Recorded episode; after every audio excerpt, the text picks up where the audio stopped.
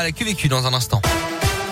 Et elle a une aujourd'hui une nouvelle journée de mobilisation dans l'éducation nationale. Une semaine après une journée de grève historique, les enseignants manifestent ce jeudi pour demander une nouvelle fois plus de moyens et une meilleure gestion de la crise sanitaire dans les établissements euh, scolaires, plus que les vacances de leur ministre Jean-Michel Blanquer à Ibiza en Espagne qui ont fait les gros titres en ce début de semaine. Les enseignants dénoncent aussi l'écart entre les promesses faites devant les caméras et la réalité sur le terrain.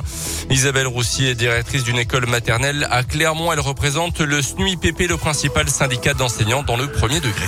Les annonces faites jeudi dernier, pour l'instant dans les écoles concrètement il n'y a rien. On n'a pas reçu de masques, on n'a pas reçu euh, de collègues euh, issus de la liste complémentaire. Il y a toujours euh, cette attente et puis cette inertie, je dirais, qui fait que ben, nous qui sommes tous les jours sur le terrain, ça nous essouffle, ça nous demande de l'énergie pour expliquer aux parents, etc. Et euh, puis comme ça fait deux ans que ça dure, bah, c'est vrai que c'est long pour nous. Ah, clairement, un rassemblement est prévu à l'initiative du syndicat Sud. Ça sera à partir euh, de 17h30, donc en fin de journée devant la préfecture à Clermont. Le SNUIPP de son côté invite les enseignants à prendre des photos devant les établissements avec euh, des pancartes disant que l'école est en train de craquer et à les poster sur les réseaux sociaux.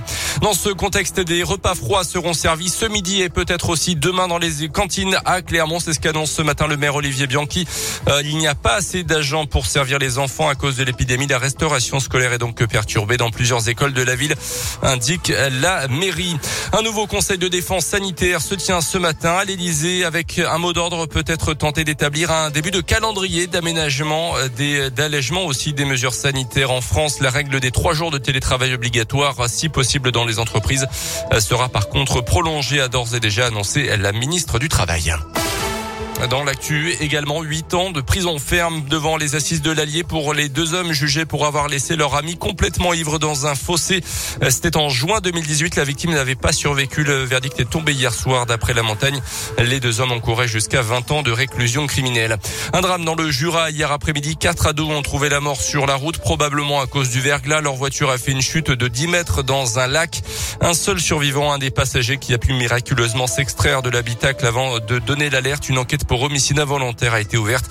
Euh, toutes les victimes étaient pensionnaires du même lycée où une cellule psychologique est mise en place depuis ce matin. Les sports et encore en foot, un mauvais résultat pour Clermont, défaite 2-0 contre Strasbourg à domicile au Montpied. Match en retard de la 19e journée de Ligue 1 qui devait avoir lieu le 22 décembre, un match qui avait été reporté à cause du brouillard. Nos Auvergnats sont 17e au classement et reçoivent le stade Rennais le week-end prochain. Et puis en tennis, la suite de l'Open d'Australie.